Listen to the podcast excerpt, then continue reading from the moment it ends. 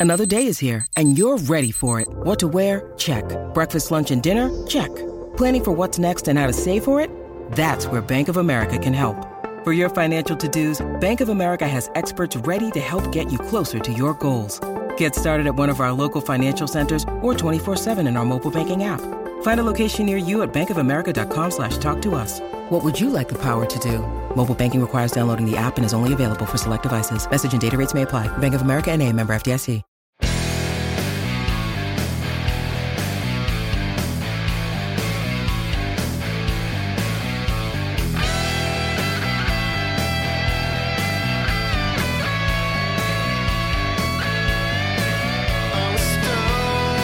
Pittsburgh Steeler fans, welcome back to another episode of Steeler Stat Geek. This is behind the steel curtain editor Dave Schofield coming at you on Thursday morning, and we are here. We have made it. This is the place we were looking for. Well, I don't know about the place, but it's the time we're looking for. The Pittsburgh Steelers have started 2022 training camp. Now, whether you call the offseason over yet or not, um, if you call the preseason its own thing, uh, some people say it's not the off season until the season starts. You know, the off season's not over until then.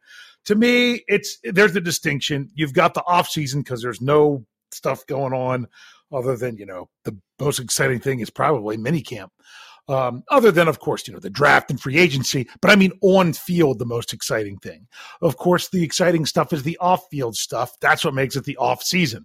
Then you have what I would call going back to training camp. That to me, that's the preseason the preseason is rolling and then you roll into the regular season.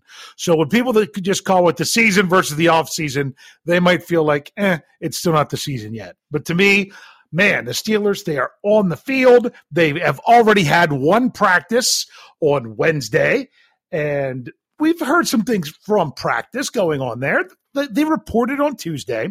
Didn't see anything big, fancy, or spectacular with everyone reporting there was the announcement of Minkah Fitzpatrick going on the non-football injury list and Tyson Alualu going on the physically unable to perform list. Now, I explained this on the Scobro show, but I'll, I'll give it here real quick. The pup list, the physically unable to perform, like Tyson Alualu, it is a very different in the preseason than it is the regular season. Well, you can't get on it, the list in the regular season unless you were on it all through the preseason. Once a player isn't on pup, they can't go on pup for the year. End of story. Now, if a player is on the pup list throughout the entire preseason and then the regular season rolls around 53 man roster and they're put on the pup list, then there's a problem because then they have to wait so long before they can come off the list.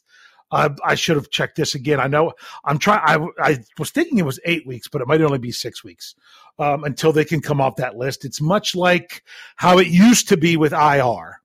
Um, when a player had to wait that long before they could come back from IR, and it used to be they couldn't even come back at all. Any player put on IR right now, they're done for the season because in order to be able to come back from IR, you've got to spend at least one day on the 53 man roster. Teams cannot do that until the, the, that time, which I'm pretty sure is August 31st. It's either August 31st. It's that Tuesday. So that would be August, no, August 30th. Okay. Sorry. August 30th is when the, the, the, uh, NFL teams have to get down to a 53 man roster. So those are other things that will worry about themselves later.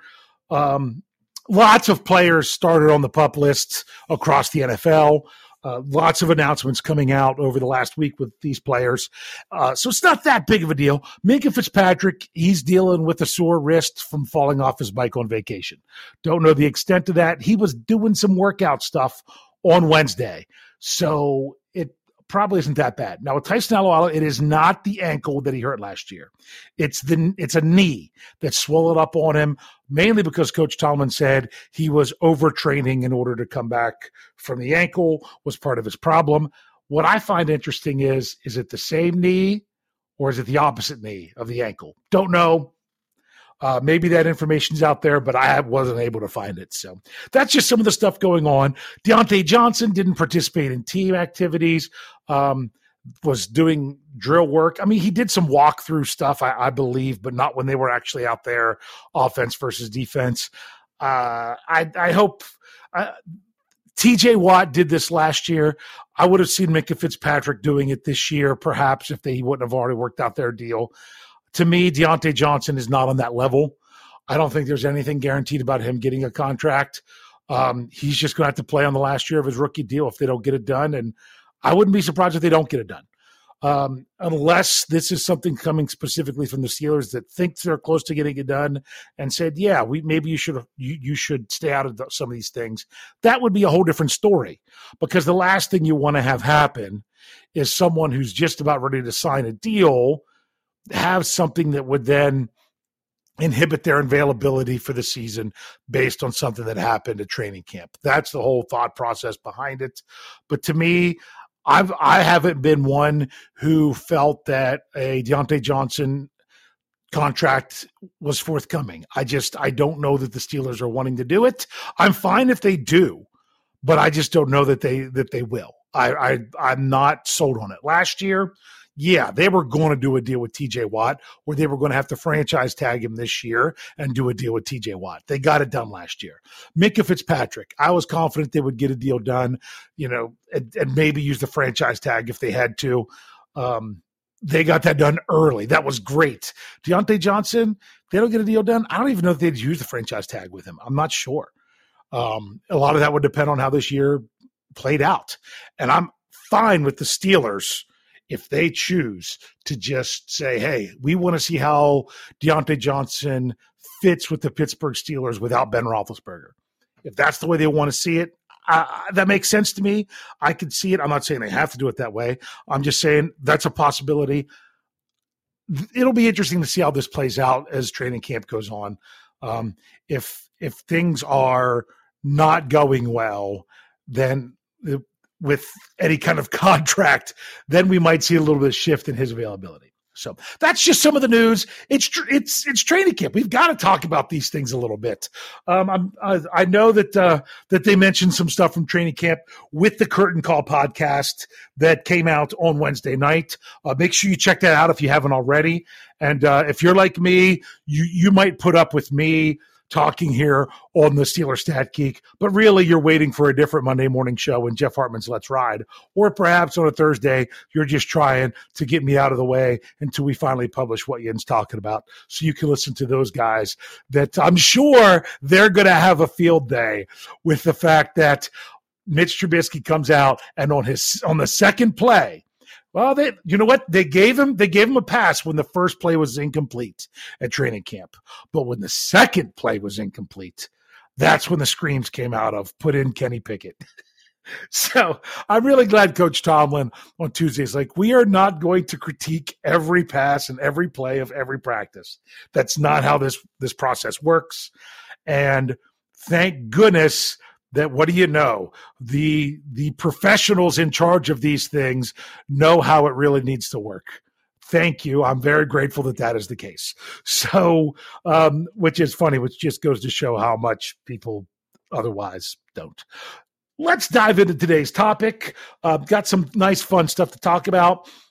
Sometimes the answer is no that's what I'm going. That's that's that's what's going on today. Sometimes the answer is, yeah, not really. Do statistics tell you everything? They don't tell you the whole story. Can statistics tell you part of the story? Yes. Are there times where statistics don't help at all? Absolutely. Even as a stat guy, I understand this. Sometimes stats don't help. And you know what we're going to find out today? Stats sometimes don't help because this is the question. I, I, love this. This is from Doc M. Pro, um, puts in lots of questions with me all the time. Um, his Twitter's it's at Southside Doc. Sorry, at, at Southside underscore Doc. Sorry. He says at STLR Superfan Dad. In case you're not sure, that is me. That is your Twitter, my Twitter handle. That is where you can reach out to me to ask questions. I'm still looking for great questions to have here on Stat Geek as we move through the next couple weeks before we can get to a preseason game. He says, okay, trying for a stat geek question. Are any statistics from the preseason games predictive or have strong correlation to regular season performance? This could probably be taken as individual or group performance. I will look at that in both aspects.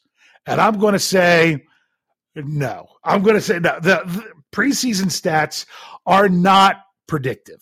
I don't put much in preseason stats because there is a context to them. There's you know, multiple things with when it comes to context with preseason stats. First, how much playing time is a player getting? Second, what is the team actually doing at that point of the game? What is their goal? If a quarterback comes in and is playing in the fourth quarter of a preseason game where the team just wants to get out of there without any injuries, they're not going to put up good numbers. Same with receivers. It's just how it's going to be. It's going to be the way the situation goes. Um, but that's also could inflate some running back numbers. Also, you've got to look at who the quality that the other team is looking at at that time. What what do I mean by the quality that they're looking at at that time? Last year, the Steelers, it was actually quite weird for them because they were on a different schedule than the rest of the NFL a completely different schedule than the rest of the NFL when it came to preseason games, simply because they had an extra one because of the Hall of Fame game. They got the luxury of having four in the year that they went from three to four. So, therefore, it didn't really affect them all that much, but other than how they matched up with other teams. So, when the Steelers were playing their final preseason game, against the Carolina Panthers, which they won't be doing this year. When they did that last year, it was their fourth game, but the Panthers' third game. When the Steelers were playing the Detroit Lions, that was their third game, but only the Lions' second game. They were not on the same schedule as the teams they were going against. They had games where the Steelers were not playing a lot of their ones when the other team was playing a lot of their ones also you got to look at what that what your opponent is trying to do. If they're trying to figure out who's going to be their quarterback much like the steelers are doing this year you're going to have a much different dynamic of what you're going to see from that team. If you're looking at the steelers last year ben roethlisberger was the quarterback and you didn't see much of ben roethlisberger. You saw him for a couple drives in one game and that was it. So you weren't getting everything from every team.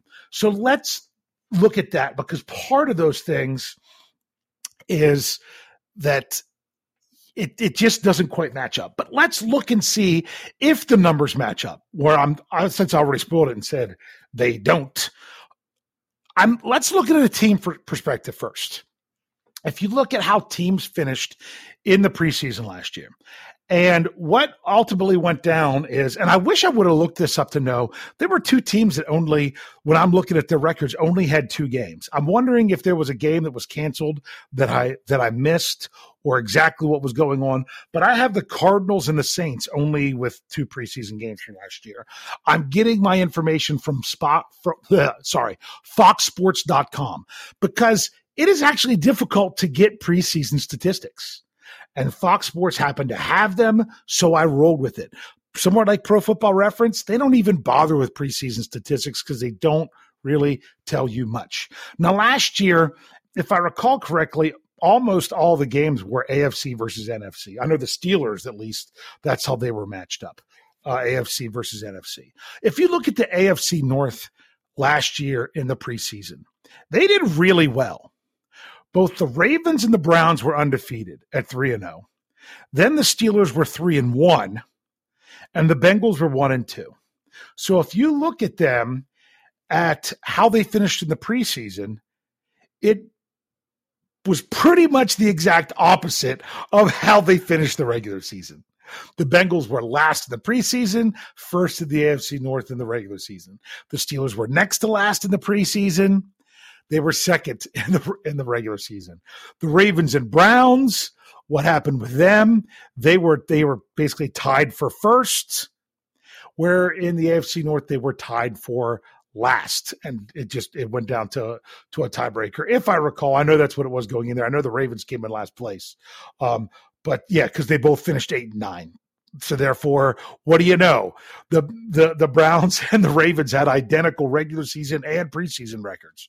So that's just kind of how it works out. So it kind of goes to show didn't tell you much there. If you look at let's let's look at a couple of these divisions. If you look at the AFC East, they had, I mean, my goodness, they had two teams go 3 and 0 in the Bills and Patriots and th- that's how it worked out for the regular season. But then the Jets were 2 0 and 1 and the Dolphins were 2 and 1. So just tells tells a few things.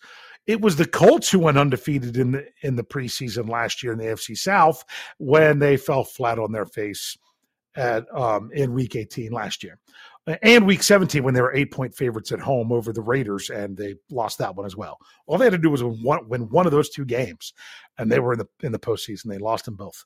Um, let's see, eight point favorites and 15 point favorites. Ouch. Anyway, uh, the Titans and Texans were both two and one. They ended up much further apart. Um, and the Jags were one and two. And the AFC West, I mean, the Chiefs and Broncos were both three and zero, oh, with the Raiders two and one and the Chargers one and two. It doesn't really tell you much of anything. Uh, what I think is hilarious is the the only NFC East team that won a preseason game was the Washington football team. They won one. Everyone else went over. Well, the Eagles had a tie. Um, so that kind of told you about that division. In the AFC North, sorry, NFC North, the only team that won any games in the preseason was the Bears. They won two of them. The Packers, the number one seed in the NFC, 0 and 3. So it kind of goes to show you there. Tampa was only one and two um, in the NFC South. And here's one that you might want to remember the LA Rams, Super Bowl champions, 0 and 3 in the preseason. Super Bowl champions, 0 3 the preseason. A lot of times that's the case that the team that wins I, I I I can't remember the stats. I'd have to go back and look at it. I should have looked this one up, but I didn't think about it until just now. Is that for the longest time, a team that went undefeated in the in the preseason did not win the Super Bowl. I, I know that was just kind of how it was going for a while. So it that doesn't really tell you anything. But here's something that just just as a reminder when it comes to just the team standings. If you hear me rustling my papers now, and that is think back to the 2017 Browns. You know, a team that went 0 and 16. What did they do in the preseason? They went 4 and 0. Look back at the 2008 Lions, another team that went 0 and 16. What did they do in the preseason? They went 4 and 0. So as it goes to show, team wise and wins and everything in the preseason, that doesn't tell you anything. So that that's great. What about some individual stats? Well, I'm just going to throw some things out there. It's hard to get good individual stats because so many of the players are not playing much. And that's just how it works. For example, who was the number one player in not player, number one quarterback when it came to passing yards in the preseason last year. There was a player who completed 63 of 92 attempts for 593 yards, was the most preseason yards in three games. That was one Nate Peterman. I'm pretty sure that's well. I'm sorry, N. Peterman. I shouldn't assume that I know the the correct first names because according to Fox Sports, they only have first initials. Uh, with the Chicago Bears last year, that's something to remember. Who threw the most passing touchdowns in the preseason last year? That would be Tyler Huntley. He had four passing touchdowns for the Ravens in the preseason last year. So, how did that translate to the regular season? Well, Tyler Huntley started four games for the Ravens. He was one and three. He had a three point win over the Bears, and then he lost to Green Bay, the Rams, and the Steelers. Um, that's just you know, and how many touchdowns did he throw in the regular season when he appeared in what did he appeared in seven games? He threw three touchdowns. So he had more touchdowns in the preseason than he did in the regular season, even though he had, he started more more games in the regular season than he had in the preseason. Even played in the preseason. Just something to remember as, as you go along there. So that's some of the passing stats. If you look at, let's say, the rushing stats, who was a who was the player that rushed for the most yards as i'm trying to make sure that uh, fox sports is working properly here rushing for the most yards was I, I'm glad it's just an initial because I know I would mess up his first name really bad. It was R. Stevenson for the New England Patriots. It's Rhamondre, I think if I said that right. Um, Stevenson for for the Patriots, he had five rushing touchdowns in the preseason in 2021 on 30 attempts and 216 yards. And how did he do in the regular season? Not terrible. Not terrible. He played in 12 games, started two.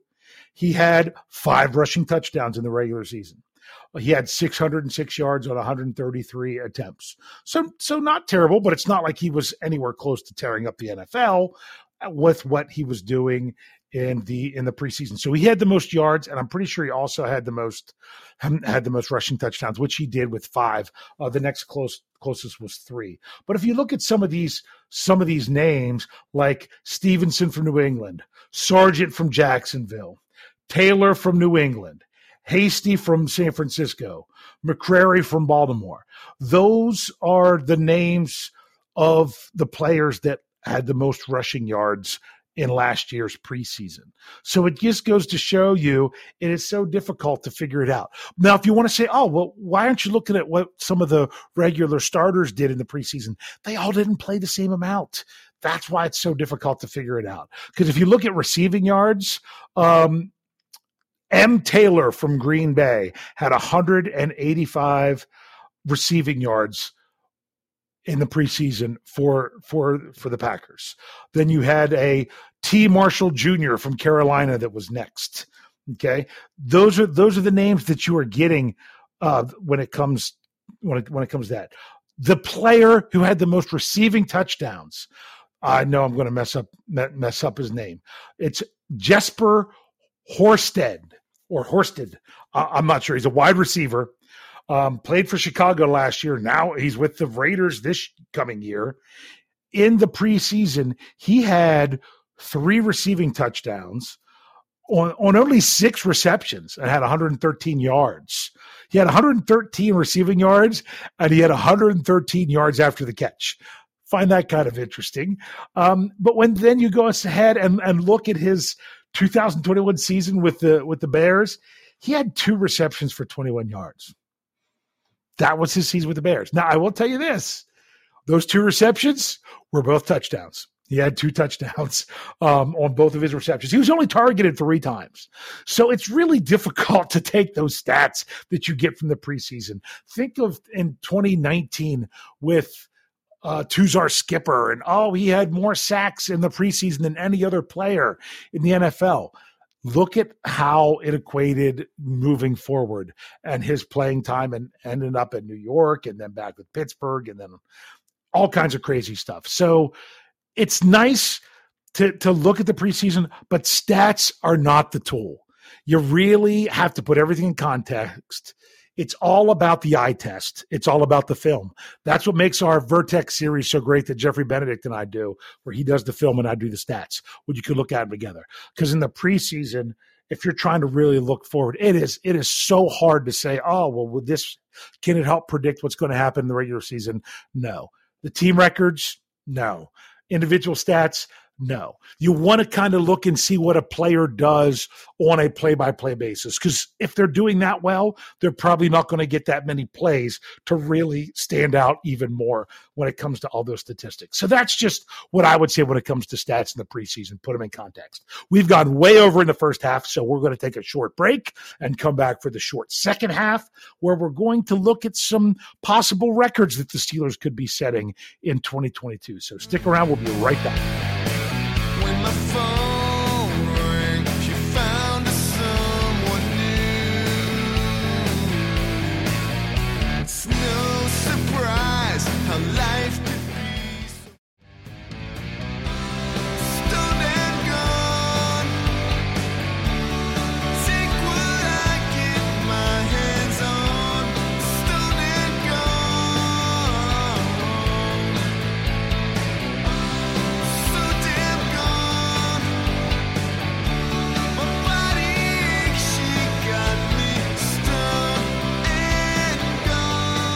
We are back, Pittsburgh Steelers fans, and we are rolling on just like the 2022 training camp slash preseason is rolling on with the Steelers.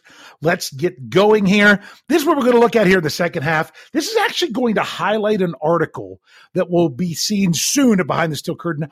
I'm not exactly sure when it's going to be published, but at the time that I am recording, that it has not been published yet on Behind the Steel Curtain. It will not be published before Thursday morning when this podcast first gets released. Now, depending on when you're listening to it, this article could already be out. I don't have an exact time, but this is not my article. This is not mine. I am highlighting an article by another author at BehindTheSteelCurtain.com, your one stop shop for all things Pittsburgh Steelers. And that is one Bradley Locker. If you've caught Bradley um, on any of his articles there, he's been on a few podcasts. He's, he was uh, on with Jeff on a Let's Ride on a Monday morning conversation. He was on uh, a Scobro show. He was on a curtain call. I'm pretty sure he was on a curtain call. Um, but he did an article about some possible uh, records that could be broken in 2022. So I'm going to highlight this article and throw in a couple things on my own because the first one to look at is one Trent Jordan Watt and his possible sack records. Now, would it be great to see TJ Watt break his own single season record for sacks, which would then put him all alone as the as the leader in the NFL for the number of sacks in a season? That would be great. But right now he's at 22 and a half. It's his best season, and that is tied with Michael Strahan. Do I look for that to happen this year? It could. I'm not going to bet on it. Um, I just want TJ Watt to have a strong year. I don't want him to have to be the only guy getting home for sacks. But we'll see as that goes on if that's more of a possibility. So let's look more at the possibilities that you can have with TJ Watt. And what Bradley highlighted is how close he is to setting this franchise record in sacks. And that is he has 72 sacks, where the record is James Harrison at 80.5. So TJ Watt needs nine sacks to break the record. Bradley did a great job with this because he estimated right when I estimated to where I think TJ Watt could possibly break this record. I did it when I was highlighting this is under one of the, on under ah, one of the 30 scenarios in 30 days prediction that Jeff Hartman and I did, where I did one about TJ Watt breaking the sack record. I said, look for him. Does he? The question is, does he do it by the bye week? Well, what Bradley lines out is that is that it, it would be between weeks eight and 10. Is it going to be the week before the bye, the week after the bye, based on, he did it based on TJ Watt's 0.935 sacks per game. When would he get to nine? That's when he looked for him to do it. And he even put out some of the possible matchups he could be going against. So he also highlighted that TJ Watt, he got 72 sacks in 77 games, where James Harrison, it took him 177 games. So TJ Watt's really going fast with that. Now, there are other records that TJ Watt could set. For example, going back as far back as Pro Football Reference has retroactively done sacks as an individual statistic. Let me pause there to explain that. Sacks did not become an individual statistic until 1982. Pro Football Reference has gone back and actually attributed sacks to players to have a better historical feel for sacks. They've gone all the way back to 1962 at this time. The only player who has had sacks where they've hit 20 sacks a season in two consecutive years is Deacon Jones for the Rams, did it in 1967 and 1968. So if TJ Watt can get to 20 sacks, he would be the only other NFL player other than Deacon Jones to get 20 sacks in a season in back to back years. There's a record I would like to see him go for. Here's another one. Since sacks became an individual statistic in 1982, I'm not going to go back and look at the retroactive ones right now because it adds in a few more, but not many. Not many. I think it just adds in Jones and maybe a couple other um, that are where TJ Watt is now. And you look at the number of players that had 15 or more sacks in consecutive years. Since 1982, the record is three straight years by Reggie White. Reggie White did it in three straight years.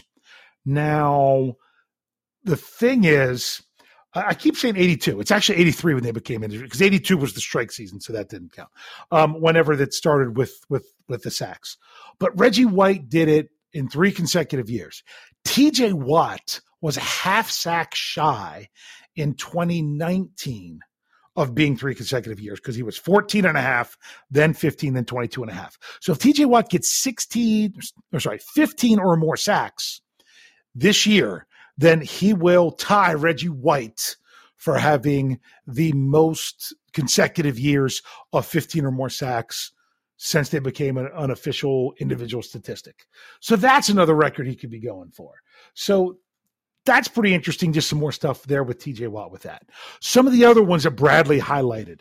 Um, he was looking at Pat Freiermuth as as a tight end, looking at what he what what he's done in his first two seasons. Last year he had 60 receptions for 147 yards. So Pat Freiermuth needs 16 catches to break the Steelers record for catches by tight end in their first two years. That would be Eric Green's mark of 1970 uh, in, in, of 75 in 1990-91. Now, I'm pretty sure that the way Bradley was looking at this is this is someone who started their career with the Steelers. So if there's someone that came in like Eric Ebron did after he already had a career with another team, I, I don't think that counted, but still, it, that might even count. I don't even know if he went that far or not. But uh, in their first two years in the league with the Steelers – that all he needs is 16 catches and he will set the record for the most in two years. Um, so that's, but that would be a Steelers record, not looking like it's going to be an NFL record because that would take 144 catches. That was done by Keith Jackson. Man, he would he would need 84. He would need 85 to break that. That would that'd be a, asking a lot of a tight end. Not impossible, but more of a long shot. So it looks like Freiermuth will set that one. Then if you look at yards in the first two years by tight end, um, he would need um, where where is it? Uh, he needs basically almost what he had this year 473 yards um, is what he would need for this year, less than what he even had last year. So that looks like that's something Freiermuth can do, but doesn't look like he's going to get the yards because that was set by Mike Ditka um, when it comes to the NFL of 1,980 yards. And that would be an awful lot to ask a tight end to have 1,500 yards in his second year. But that's some things that Pat Freiermuth, he can set some franchise records when it comes to first two years as a tight end.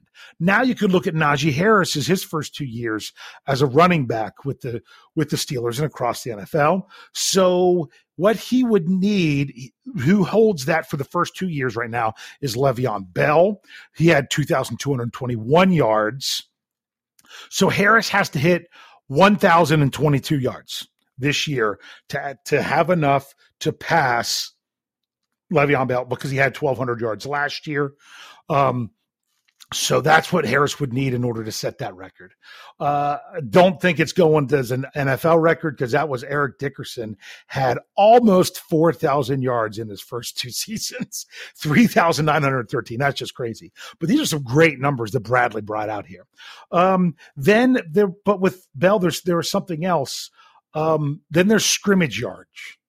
Um, Najee Harris would need 1,800 yards to move in, move ahead of Bell in scrimmage yards, meaning if you have his rushing and receiving yards, he would need that in order to break that two year mark for Le'Veon Bell. So the rushing one within reach, scrimmage yards, it's there, maybe. Um, for the NFL, not so much. Bradley also broke down this one. He did Diontae Johnson with his uh, his receiving yards and, and whatnot in four years, in his first four years as as a member of the Steelers. And he's got so far Johnson has 2,764 receiving yards through three seasons. Now, all these are regular season numbers, just because that's the way the NFL does their records. He's third. He's third in Steelers history in the first four years. He needs 1,279 yards to um, to to go for the most. Now that's more than he's had, but not much more than he's had before. Twelve hundred seventy nine. That's that's something that would be attainable for Diontae Johnson. That's what he would he would need. So the NFL record, he's not anywhere close to that because that's 5,512 receiving yards in the first four seasons. That was by Michael Thomas. And there's someone else who's on a better track to, to break that, and that's Justin Jefferson. Um, here's one Chris Boswell, franchise scoring. Boswell is now sitting in third place all time with the Steelers in scoring with 777 points. He needs 143 points to move into second place which would move him ahead of Jeff Reed. So Boswell, he had 135 points last year. He had 142 in his best year in 2017. So, in other words, Boz just needs to be one point better than his best year with the Steelers, and he'll move into second. Now, in order to move into first, he would need 1,343 total.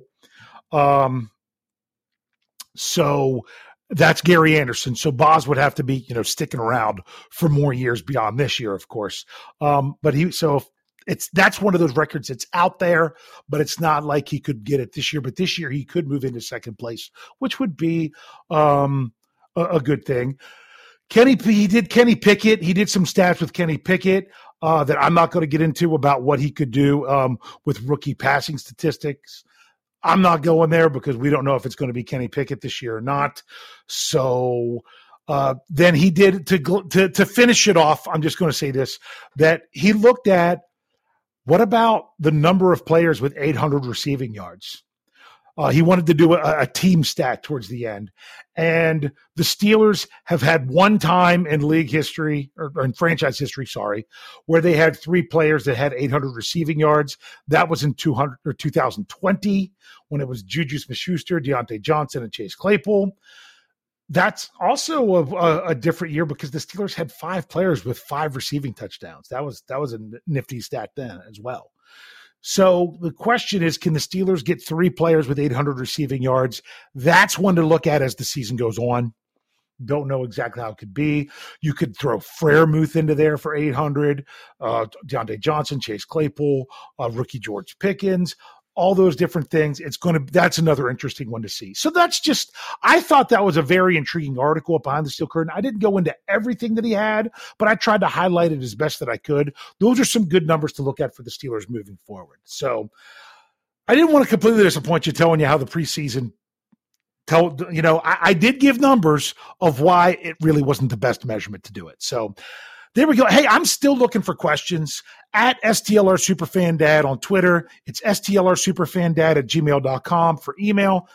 Fire out any questions that you want to know. I know a, right now a lot of things are looking forward and with to the 2022 season. It's it's really hard sometimes to do predictive stats um, or and things of that nature. But hey, I'll answer any question you have out there if I can. Even this one where the answer was no, you can't really determine anything going on between between the preseason and to to to predict the regular season. So, but want to thank you so much. I hope you're enjoying uh, the Steelers kicking things off with training camp. If you're listening to this podcast, chances are you're someone who follows the team at this time of year. There's still going to be some people that they're not going to start following the Steelers until they come on the field for preseason game one or even when the regular season starts. We know we'll pick them up as we go along. But thank you for hanging throughout the off season. And as I always say, thanks for geeking out.